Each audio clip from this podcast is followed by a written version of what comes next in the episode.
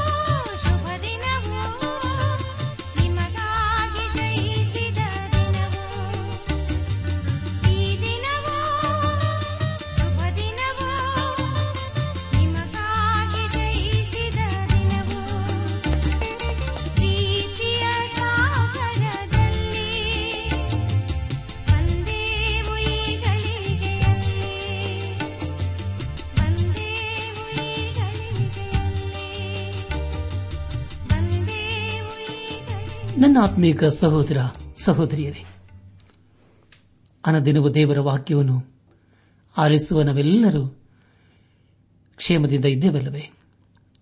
ಇದೆಲ್ಲವೂ ದೇವರ ಕೃಪೆಯಾಗಿದೆ. ಕಳೆದ ಕಾರ್ಯಕ್ರಮದಲ್ಲಿ ನಾವು ಕೊರಿಂತ ಸಭೆಗೆ ಬರೆದಂತಹ ಎರಡನೇ ಪತ್ರಿಕೆ, ಒಂಬತ್ತನೇ ಅಧ್ಯಾಯ, ಒಂದರಿಂದ ಹದಿನೈದನೇ ವಚನಗಳನ್ನು ಧ್ಯಾನ ಮಾಡಿಕೊಂಡು ಅದರ ಮೂಲಕ ನಮ್ಮ ನಿಜ ಜೀವಿತಕ್ಕೆ ಬೇಕಾದ ಅನೇಕ ಆತ್ಮೀಕ ಪಾಠಗಳನ್ನು ಕಲಿತುಕೊಂಡು ಅನೇಕ ರೀತಿಯಲ್ಲಿ ಆಶೀರ್ವಿಸಲ್ಪಟ್ಟಿದ್ದೇವೆ. ಇದೆಲ್ಲ ದೇವರಾತ್ಮನ ಕಾರ್ಯ ಹಾಗೂ ಸಹಾಯವಾಗಿದೆ. ದೇವರಿಗೆ ಮಹಿಮೆಯುಂಟಾಗಲಿ. ಧ್ಯಾನ ಮಾಡಿದ ವಿಷಯಗಳನ್ನು ಈಗ ನೆನಪು ಮಾಡಿಕೊಂಡು ಮುಂದಿನ ಭೇದ ಭಾಗಕ್ಕೆ ಸಾಗೋಣ. ಧರ್ಮ ದ್ರವ್ಯವನ್ನು ಕೂಡಿಸುವುದಕ್ಕೆ ಪೌಲನು ಯೋಗ್ಯರಾದ ಕೆಲವು ಪುರುಷರನ್ನು ಕೊರೆಂತಕ್ಕೆ ಕಳಿಸಿದ್ದು ಹಾಗೂ ಪೌಲನು ಕೊರೆಂತ ಸಭೆಯವರನ್ನು ಉದಾರವಾಗಿ ಕೊಡುವುದಕ್ಕೆ ಪ್ರೇರೇಪಿಸಿದ್ದು ಎಂಬ ವಿಷಯಗಳ ಕುರಿತು ನಾವು ಧ್ಯಾನ ಮಾಡಿಕೊಂಡೆವು. ಧ್ಯಾನ ಮಾಡಿದಂಥ ಎಲ್ಲ ಹಂತಗಳಲ್ಲಿ ದೇವಾದಿ ದೇವನೇ ನಮ್ಮ ನಡೆಸಿದನು. ದೇವರಿಗೆ ಮಹಿಮೆಯುಂಟಾಗಲಿ. ಇಂದು ನಾವು ಕೊರೆಂತ ಸಭೆಗೆ ಬರೆದಂತಹ ಎರಡನೇ ಪತ್ರಿಕೆ, ಹತ್ತನೇ ಅಧ್ಯಾಯ ಒಂದರಿಂದ ಹನ್ನೊಂದನೇ ವಚನಗಳನ್ನು ಧ್ಯಾನ ಮಾಡಿಕೊಳ್ಳೋಣ. ಈ ವಚನಗಳಲ್ಲಿ ಬರೆಯಲ್ಪಟ್ಟಿರುವ ಮುಖ್ಯ ವಿಷಯಗಳು, ತನಗೆ ಅಧಿಕಾರ ಉಂಟೆಂಬುದನ್ನು, ಅದು ಎಂಥ ಅಧಿಕಾರವೆಂಬುದನ್ನು ಕೊರೆಂತಕ್ಕೆ ಬಂದಾಗ ತೋರಿಸುವನೆಂದು ಪೌಲನು ಖಂಡಿತವಾಗಿ ಹೇಳುವುದು ಎಂಬುದಾಗಿ. ಪ್ರಿಯ ಬಾಂಧವ ಬಂಧುಗಳೇ, ಈಗ ನಾವು ಈ ಪುಸ್ತಕದ ಕೊನೆಯ ಅಮೂಲ್ಯವಾದ ಭಾಗಕ್ಕೆ ಬಂದಿದ್ದೇವೆ. ಮೊದಲದಾಗಿ, ವಿಶ್ವಾಸಿಗಳು ಜೀವಿಸುವುದರ ಕುರಿತಾಗಿಯೂ, ಎರಡನೇದಾಗಿ, ವಿಶ್ವಾಸಿಗಳು ಕೊಡುವುದರ ಕುರಿತಾಗಿಯೂ, ಮೂರನೇದಾಗಿ, ವಿಶ್ವಾಸಿಗಳು ತಮ್ಮ ಆತ್ಮಿಕ ಜೀವಿತವನ್ನು ಕಾಪಾಡಿಕೊಳ್ಳಬೇಕೆಂಬ ವಿಷಯ ಎಂಬುದಾಗಿ. ಪ್ರಿಯ ಬಾಂಧವ ಬಂಧುಗಳೇ ಅಪಸನದ ಪೌಲನು ಕೊರಿಂತ ಸಭೆಯಲ್ಲಿ ಕಾಣುವ ವಿಭಾಗದ ಕುರಿತು ತಿಳಿಸುತ್ತಾನೆ. ಅಂದರೆ ಕೊರಿಂದ ಸಭೆಗೆ ಬರೆದಂತ ಮೊದಲಿನ ಪತ್ರಿಕೆ ಒಂದನೇ ಅಧ್ಯಾಯ ಹನ್ನೊಂದನೇ ವಚನದಲ್ಲಿ ಹೀಗೆ ಓದುತ್ತೇವೆ. ಯಾಕಂದರೆ, ನನ್ನ ಸಹೋದರರೇ, ನಿಮ್ಮಲ್ಲಿ ಜಗಳಗಳುಂಟೆಂದು ನಿಮ್ಮ ವಿಷಯವಾಗಿ ಕ್ಲೋಯಯ ಮನೆಯವರಿಂದ ತಿಳಿದು ಬಂತು ಎಂಬುದಾಗಿ.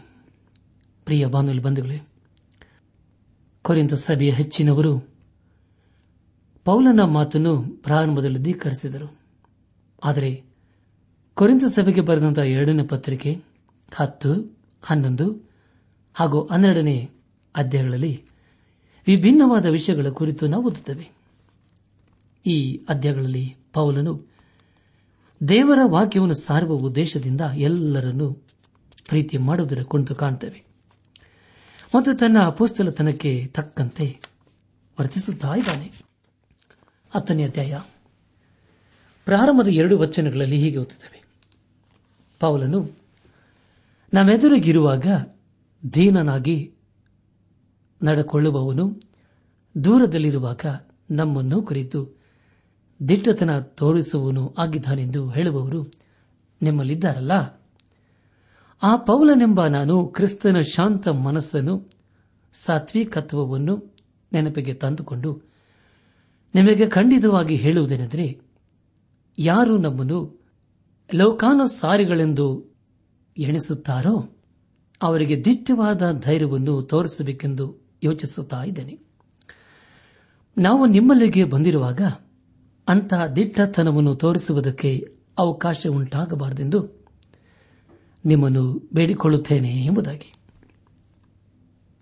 ಪ್ರಿಯ ಬಂಧುಗಳೇ, ಇಲ್ಲಿ ಅಪೋಸಲದ ಪೌಲನು ಕೊರಿಂತದವರಿಗೆ ಯೇಸುಕ್ರಿಸ್ತನ ದೀನತೆ ಮತ್ತು ಸಾತ್ವಿಕತೆಯ ಕುರಿತು ಬೋಧಿಸುತ್ತಾ ಇದ್ದಾನೆ. ಅವನು ದೇವರ ವಾಕ್ಯವನ್ನು ಅಧಿಕಾರದಿಂದ ಹೇಳಿದನು. ಆದರೆ ಎಲ್ಲರಲ್ಲಿ ಸಹೋದರತ್ವವನ್ನು ಉಳಿಸಿಕೊಂಡನು.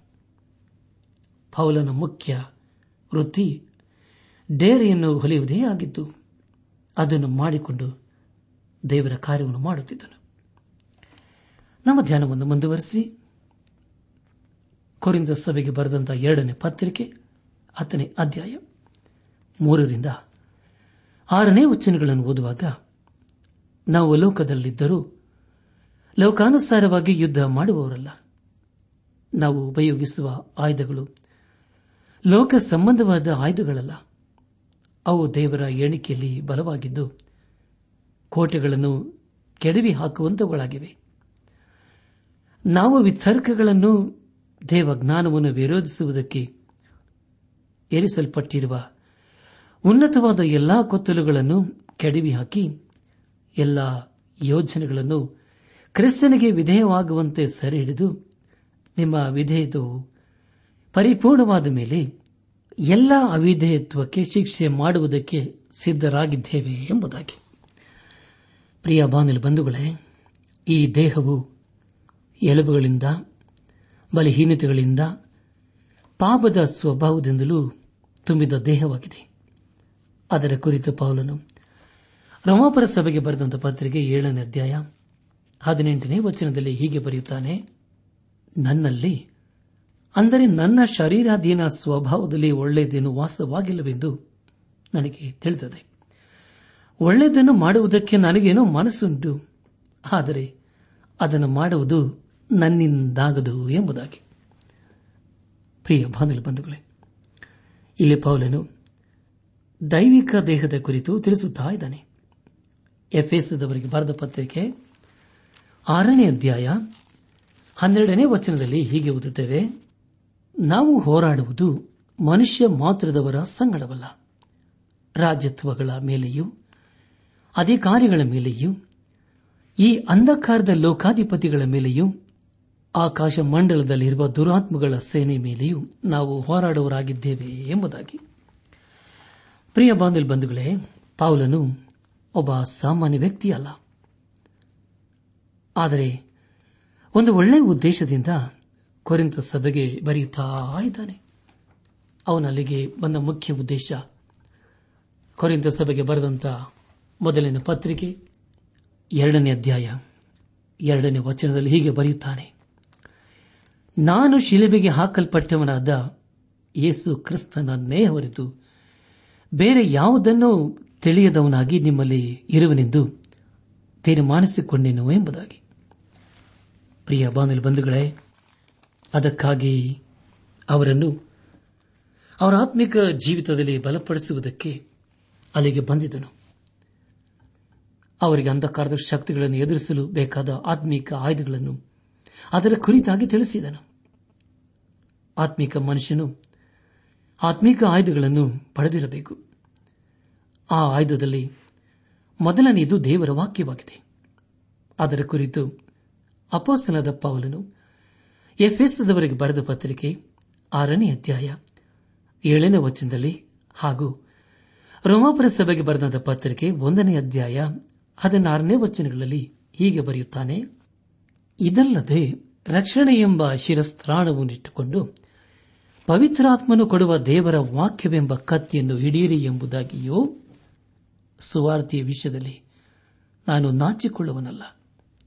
ಆ ಸುವಾರ್ತೆಯು ದೇವರ ಬಲ ಸ್ವರೂಪವಾಗಿದ್ದು, ಮೊದಲು ಯಹೋದ್ಯರಿಗೆ, ಆಮೇಲೆ ಗ್ರೀಕರಿಗೆ, ಅಂತೂ ನಂಬುವವರೆಲ್ಲರಿಗೂ ರಕ್ಷಣೆ ಉಂಟು ಮಾಡುವಂತದಾಗಿದೆ ಹೇಗೆಂದರೆ ದೇವರಿಂದ ದೊರಕ ನೀತಿಯು ಅದರಲ್ಲಿ ತೋರಿಬರುತ್ತದೆ. ನೀತಿ ನೀತಿಮತ್ತನು ನಂಬಿಕೆಯಿಂದಲೇ ಬದುಕುವನೆಂಬ ಶಾಸ್ತ್ರೋಕ್ತಿಯ ಪ್ರಕಾರ ಆ ನೀತಿಯು ನಂಬಿಕೆಯ ಫಲವಾಗಿದ್ದು ನಂಬಿಕೆಯನ್ನು ಪ್ರಕಟಿಸುವಂತದಾಗಿದೆ ಎಂಬುದಾಗಿ.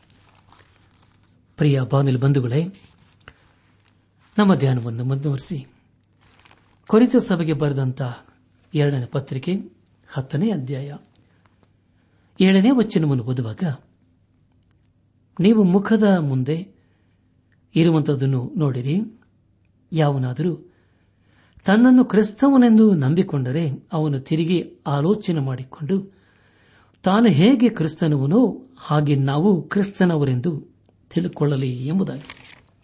ಪ್ರಿಯ ಬಂಧುಗಳೇ, ಇಲ್ಲಿ ಪೌಲನು ಕೊರಿಂತದವರಿಗೆ ಹೇಳುವ ಮುಖ್ಯ ಸಂದೇಶ ನಾವು ಯೇಸು ಕ್ರಿಸ್ತನಿಗೆ ಸಂಬಂಧಪಟ್ಟವರು ಆಗಿದ್ದೇವೆ ಎಂಬುದಾಗಿ. ನಮ್ಮ ಧ್ಯಾನವನ್ನು ಮುಂದುವರೆಸಿ. ಕೊರಿತ ಸಭೆಗೆ ಬರೆದಂತಹ ಎರಡನೇ ಪತ್ರಿಕೆ ಹತ್ತನೇ ಅಧ್ಯಾಯ. ಎಂಟು ಮತ್ತು ಒಂಬತ್ತನೇ ವಚನಗಳನ್ನು ಓದುವಾಗ ನಮಗಿರುವ ಅಧಿಕಾರವನ್ನು ಕುರಿತು ನಾವು ಒಂದು ವೇಳೆ ಹೆಚ್ಚಾಗಿ ಹೋಳಿಕೊಂಡರೂ ಹಾಗೆ ಹೊಗಳಿಕೊಳ್ಳುವುದರಲ್ಲಿ ನಾಚಿಕೆ ಪಡುವುದಕ್ಕೆ ಕಾರಣವಾಗುವುದಿಲ್ಲ. ಆದರೆ ನಿಮ್ಮನ್ನು ಕೆಡವಿ ಹಾಕುವುದಕ್ಕಲ್ಲ, ಕಟ್ಟುವುದಕ್ಕಾಗಿಯೇ ಕರ್ತನು. ಈ ಅಧಿಕಾರವನ್ನು ನಮಗೆ ಕೊಟ್ಟನು. ಪತ್ರಿಕೆಗಳಿಂದ ನಿಮ್ಮನ್ನು ಹೆದರಿಸುವನಾಗಿ ಕಾಣಿಸಿಕೊಳ್ಳುವುದಕ್ಕೆ ನನಗೆ ಮನಸ್ಸಿಲ್ಲ ಎಂಬುದಾಗಿ. ಬಂಧುಗಳೇ, ಪೌಲನು ಕೊರೆತದವರು ಆತ್ಮೀಕ ರೀತಿಯಲ್ಲಿ ಬಲಪಡಿಸುವುದಕ್ಕಾಗಿ ಹೀಗೆ ಬರೆಯುತ್ತಾ ಇದ್ದಾನೆ.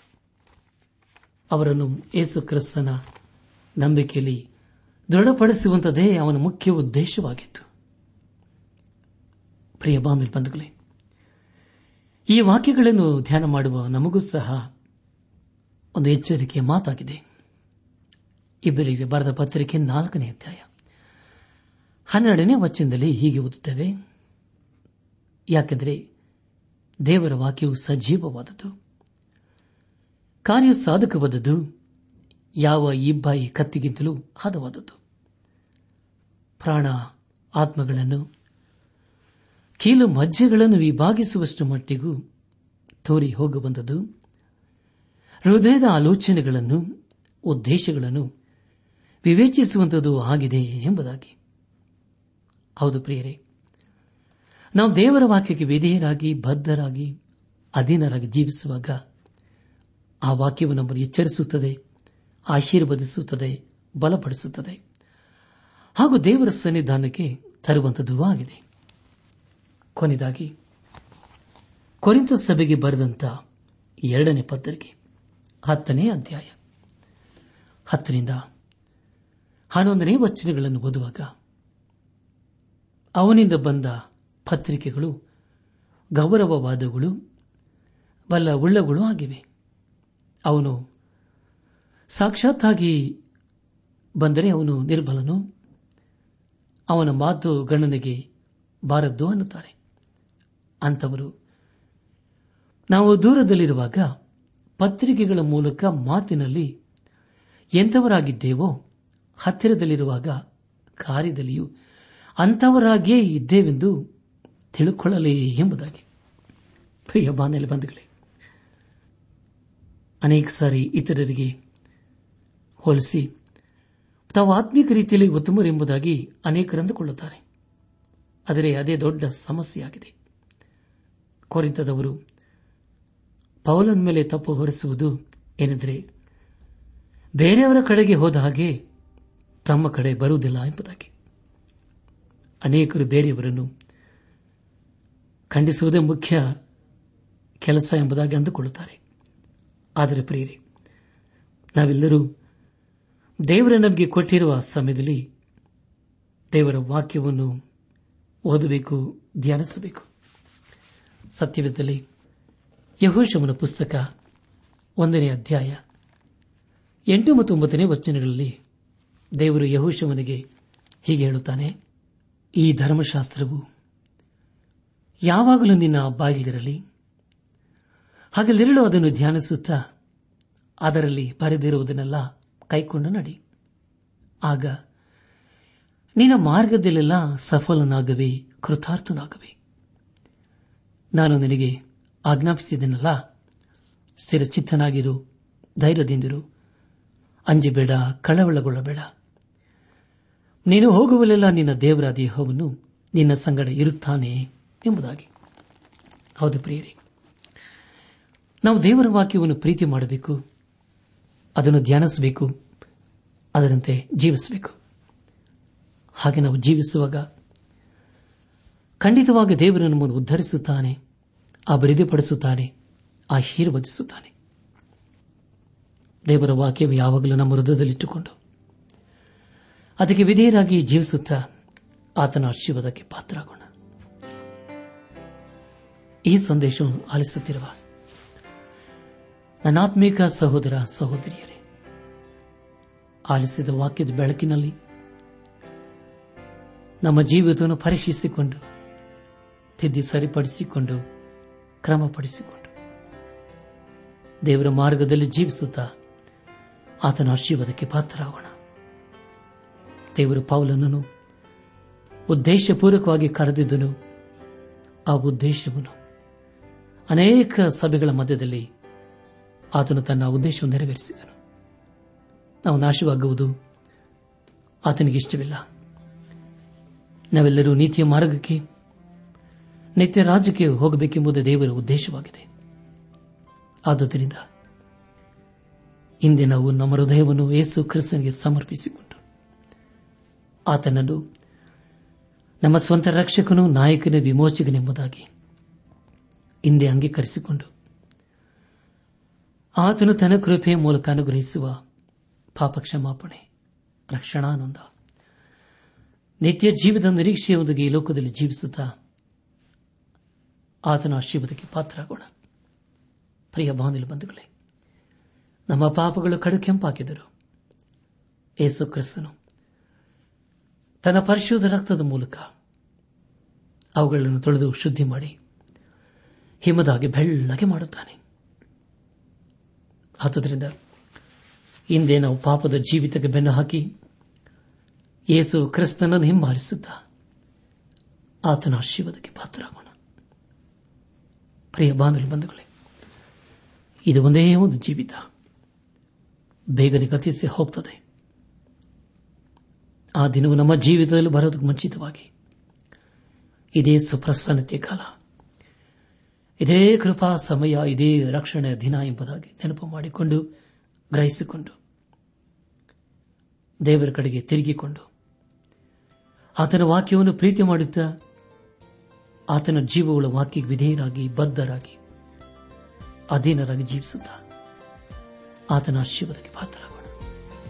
ಹಾಗಾಗುವಂತೆ ತಂದೆಯಾದ ದೇವರು, ಯೇಸು ಕ್ರಿಸ್ತನ ಮೂಲಕ ನಮ್ಮೆಲ್ಲರನ್ನು ಆಶೀರ್ವದಿಸಿ ನಡೆಸಿ. ಸ್ತೋತ್ರದಿಂ ಹಾಡುವೇನ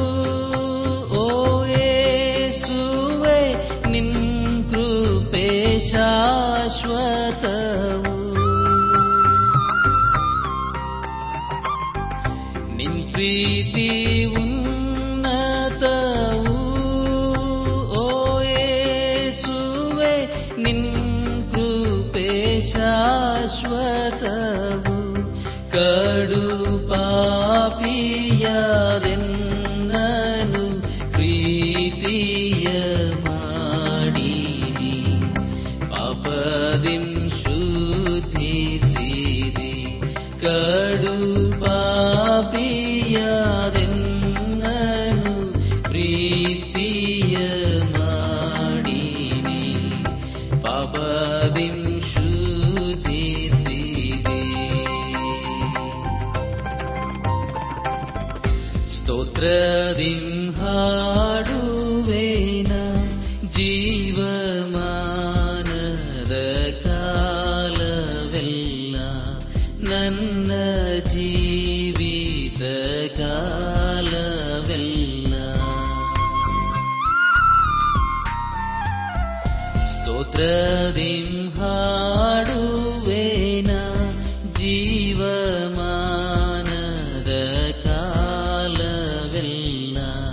جناتي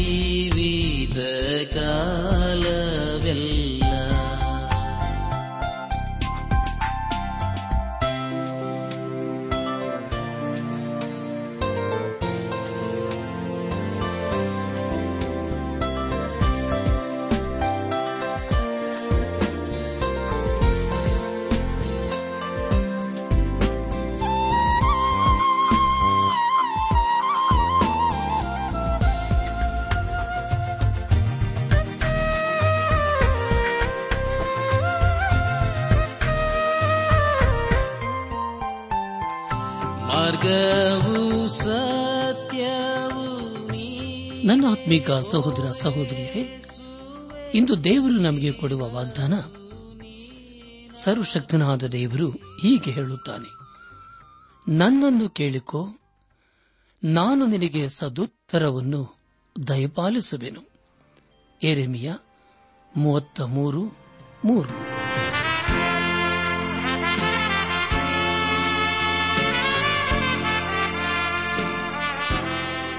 ಪ್ರಿಯರೇ ಇದುವರೆಗೂ ಆಲಿಸಿದ ದೈವಾನ್ವೇಷಣೆ ಕಾರ್ಯಕ್ರಮವು ನಿಮ್ಮ ಮನಸ್ಸಿಗೆ ಸಮಾಧಾನ, ಸಂತೋಷ ನೀಡಿದೆ ಎಂದು ನಾವು ನಂಬುತ್ತೇವೆ.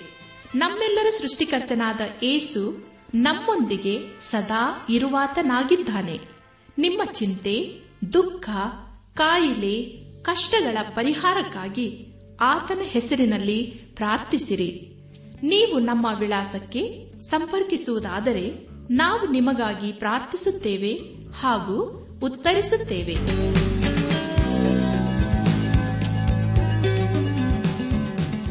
ನಮ್ಮ ವಿಳಾಸ ದೈವಾನ್ ವೇಷಣೆ ಟ್ರಾನ್ಸ್ ವರ್ಲ್ಡ್ ರೇಡಿಯೋ, ಇಂಡಿಯಾ, ಟಪಾಲು ಪೆಟ್ಟಿಗೆ, ನಾಲ್ಕು ಮೂರು, ಎರಡು ಸೊನ್ನೆ, ಬೆಂಗಳೂರು, ನಲವತ್ಮೂರು. ದೈವಾನ್ ವೇಷಣೆ Trans World radio, India post box four three two zero Bangalore forty three ದೂರವಾಣಿ ಸಂಖ್ಯೆ ಒಂಬತ್ತು ಎಂಟು ನಾಲ್ಕು ಐದು ಆರು ಒಂದು ಆರು ನಾಲ್ಕು ಒಂದು ಎರಡು. ನಮ್ಮ ಇಮೇಲ್ ವಿಳಾಸ Kannada T T B at radio eight eight two dot com ನಮಸ್ಕಾರ ಪ್ರಿಯರೇ.